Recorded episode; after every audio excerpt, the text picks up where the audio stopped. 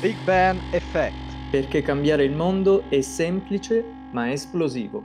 Su Radio Statale.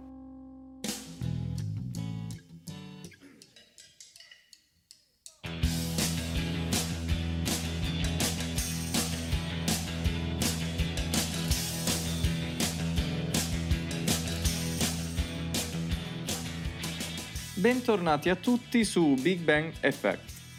Oggi tratteremo alcune storie e storielle di invenzioni suggeriteci da madre natura. Partiamo con la prima. Siamo all'alba degli anni 70 dell'Ottocento. L'America si sta espandendo verso l'ignoto West. Delimitare proprietà e proteggere i raccolti dal passaggio delle mandrie è una necessità di primo piano per i coloni All'inizio si erigono staccionate in legno, ma il legname è costoso e in alcune aree occidentali non si trova in abbondanza. Inoltre, occorre molto tempo per costruirle e altrettanto a ripararle, o quantomeno diciamo per la manutenzione.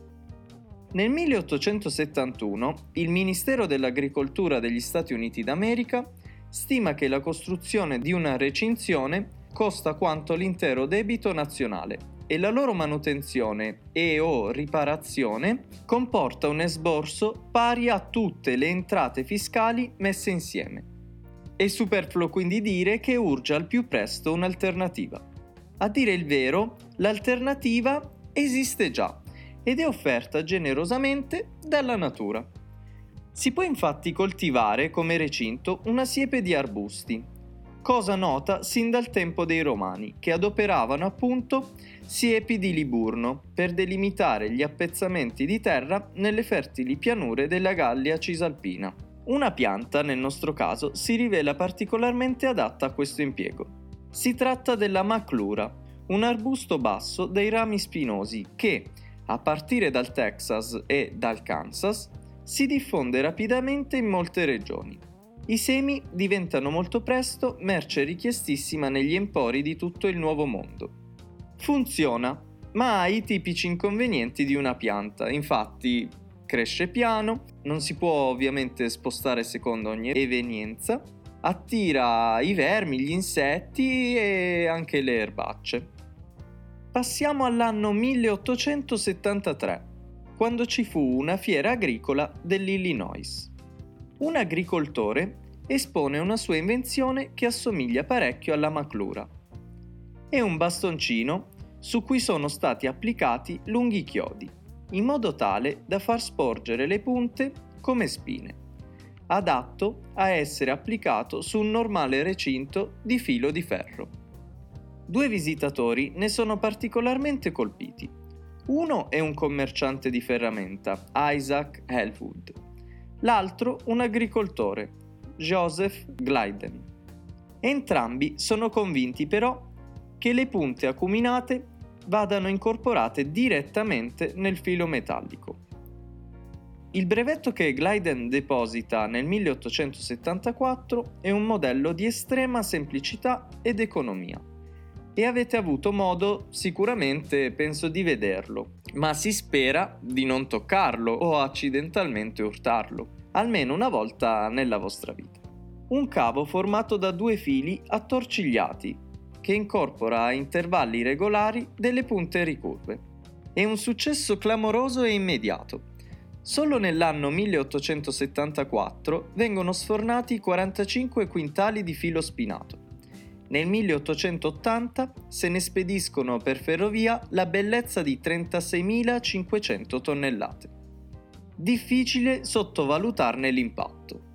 Secondo uno storico della tecnologia, George Basalla, il filo rivoluzionò la tecnica di costruire dei recinti in America e in altre parti del mondo, facilitò il movimento migratorio verso ovest, portò i frutti della rivoluzione industriale nelle campagne ed ebbe profonde ripercussioni in rami di attività come l'agricoltura, l'allevamento del bestiame, l'arte della guerra, l'amministrazione carceraria. Simbolo ambivalente di protezione della proprietà private, segregazione, esclusione e conflittualità, metafora per eccellenza di ogni iniqua divisione, tragica metonimia dei purtroppo noti campi di concentramento, l'uso del filo spinato segnò così profondamente la prima guerra mondiale da ispirare Hanging on the Old Barbed Wires, in italiano a penzoloni su vecchi recinti di filo spinato, una canzone profondamente antimilitarista delle truppe inglesi. Nella copertina di Scarecrow, uno degli album più venduti e caratteristici del rock a stelle strisce, John Cougar Mellencamp si fa fotografare appoggiato ad una recinzione di filo spinato.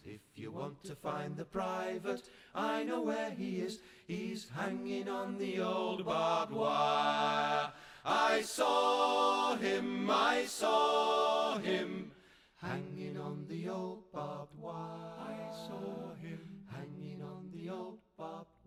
filo spinato è un esempio di come un'innovazione estremamente semplice, che non richiedeva nuova tecnologia né particolari abilità tecniche, possa avere un impatto estremamente significativo in un certo contesto. È anche un esempio, come afferma sempre lo studioso George Basalla, del processo attraverso il quale un oggetto naturale si trasforma in un manufatto e mostra che anche il più semplice dei manufatti ha un precedente. Se ci pensiamo un attimo, al giorno d'oggi siamo ormai terribilmente abituati, assuefatti, a una visione dell'innovazione come un momento di stacco e rottura, ma a lungo l'imitazione, per esempio come combinazione selettiva di elementi presi dalla natura, è stata strettamente associata all'invenzione, all'innovazione e considerata una delle modalità principali di innovazione. Pensiamo un po' a quello che scriveva il filosofo Francis Bacon, italianizzato in Francesco Bacone. Queste cose sono nuove, totalmente nuove, e tuttavia sono copiate da un modello molto antico, il mondo stesso e la natura delle cose e della mente. Questa citazione la possiamo leggere nella dedica al sovrano della sua Instauratio Magna. Lo stesso Bacone, quando descrive il laboratorio ideale della sua utopistica Nuova Atlantide, elenca pozzi e sorgenti fatte a imitazioni delle sorgenti naturali, calori che imitano quelli del Sole, strumenti in grado di imitare il volo degli uccelli, imitare profumi e sapori così da poter ingannare il gusto di qualunque uomo. Il filo spinato poi è solo uno tra i numerosi esempi di innovazioni ispirate a elementi del mondo, chiamiamolo naturale. E adesso, insomma, vi diamo un po' di esempi. Mettetevi comodi. Una passeggiata all'aria aperta, ad esempio, portò il naturalista René-Antoine Ferchot de Remeur, nato nel 1683 e morto nel 1757, a scoprire che le vespe ingerivano frammenti di legno e li digerivano per produrre la carta dei propri nidi. Quindi, insomma, carta da legno, la scoperta che in quel periodo tutti attendevano Stiamo infatti parlando di un'epoca in cui la carta prodotta dagli stracci era sempre più scarsa e costosa, per cui insomma questa scoperta era una vera e propria manna dal cielo. Remer effettivamente eh, parlò di questo fenomeno, di questo processo ai colleghi dell'Accademia delle Scienze nel 1719, prefigurando tra l'altro con grande chiarezza come si sarebbe potuta produrre carta imitando questi straordinari insetti. Le vespe americane, che fanno sì un bel cartone, vanno apparentemente, come le nostre, a strappare le fibre del legno nei paesi dove abitano. Le une e le altre ci insegnano che si può fare della carta con le fibre delle piante senza prima averle ridotte panno, lino o straccio.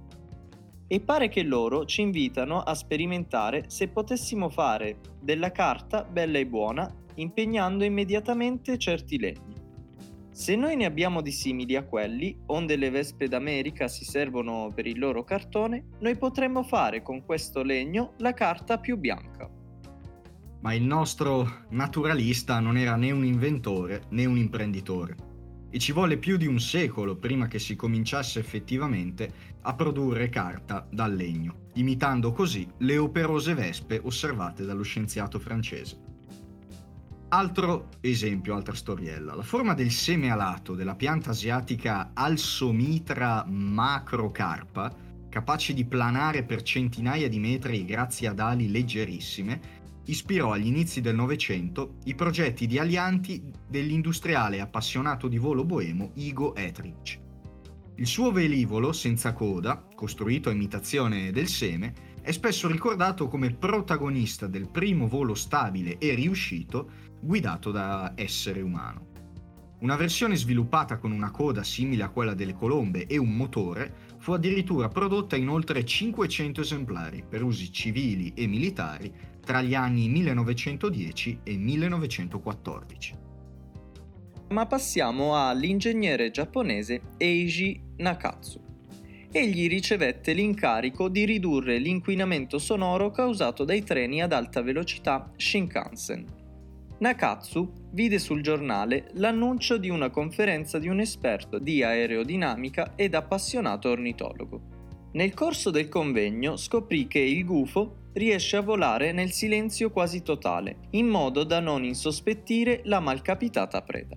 Si fece dunque prestare un gufo imbalsamato dallo zoo municipale di Osaka e condusse con i propri tecnici di laboratorio ripetute prove nella galleria del vento, scoprendo che la chiave era una particolare conformazione delle piume e delle ali.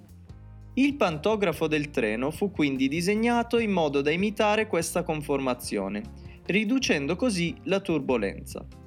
L'esperienza portò la squadra di Nakatsu a pensare di risolvere in modo simile anche un altro problema. Entrando ad alta velocità nelle numerose e strette gallerie tra Osaka e Hakata, il treno causava vibrazioni ed esplosioni sonori tali da infastidire gli abitanti nel raggio di 400 metri. In un momento di sconforto un tecnico disse che quando un convoglio entrava nel tunnel sembrava quasi contrarsi Nakatsu pensò che l'effetto fosse dovuto a un improvviso cambiamento nella resistenza dell'aria. C'è un essere vivente che quotidianamente deve gestire repentini cambi nella resistenza dell'aria? C'era. L'uccello noto come Martin Pescatore passa dall'aria, bassa resistenza, all'acqua, alta resistenza, per catturare le proprie prede senza provocare spruzzi. Dopo varie prove, il gruppo concluse che la forma ideale per il treno era molto simile a quella del becco del Martin Pescatore. Così la serie 500 del treno fu dotata di un becco di una quindicina di metri, capace di ridurre la pressione dell'aria del 30% e i consumi del 15%, pur aumentando al tempo stesso la velocità. La riduzione nei cambi di pressione in galleria rese quindi più confortevole anche l'esperienza dei passeggeri. Un'altra curiosissima storia adesso. Alcuni tipi di costumi da nuoto ad alta tecnologia, molto in voga qualche anno fa tra i nuotatori professionisti, sarebbero stati ispirati, secondo i produttori, alla conformazione della pelle di squalo e alla sua capacità di ridurre la resistenza dell'acqua. Dopo aver contribuito all'abbattimento di ben 130, e dico 130 record del mondo, ed essere stati indossati da quasi tutti gli atleti sul podio alle Olimpiadi di Pechino del 2008, questa tecnologia è rapidamente divenuta controversa in quanto sembrava mettere in secondo piano le eh, qualità fisiche, le doti fisiche dell'atleta e riporre invece il successo dell'uomo di sport eh, solamente nella, nella propria attrezzatura ed è stata bandita in modo netto dalla Federazione Internazionale di Nuoto a partire dal 2010. Ma insomma, anche chi non ha mai viaggiato su un treno Shinkansen, ad esempio, o non ha mai nuotato in corsia con campioni quali la Pellegrini o Phelps, ha provato sicuramente una delle più diffuse innovazioni modellate appunto sul mondo naturale. L'innovazione di cui stiamo parlando è quella ispirata da una passeggiata nel bosco nel corso degli anni 40 all'ingegnere svizzero Georges de Mestral. Mestral notò che il suo maglione e il pelo del suo fidato cane che lo accompagnava appunto in queste scampagnate erano coperti da piccoli frutti di bardana. Al microscopio osservò che i frutti si aggrappavano saldamente per farsi trasportare dagli animali grazie a piccoli uncini elastici riuscendo poi altrettanto facilmente a staccarsi. Pensò di farne una versione artificiale in nylon basata su due parti di tessuto. La prima parte con tanti piccoli uncini, simili a quelli appunto della bardana. L'altra con tante piccole anse pronte ad accoglierli. Brevettato nell'anno 1955, il velcro, insomma forse l'avevate intuito, contrazione di velour, velluto e crochet, gancio, si rivelò ideale, anzi idealissimo, diciamo, per la NASA, che aveva il problema di fissare gli oggetti degli astronauti durante le missioni spaziali perché insomma oggetti che galleggiavano nell'abitacolo della navicella e creavano pericoli all'interno dell'abitacolo non erano proprio gli ideali per condurre in porto una missione. Molto resistente se chiuso e al tempo stesso facile da aprire, in seguito si diffuse più in generale come forma di chiusura a strappo.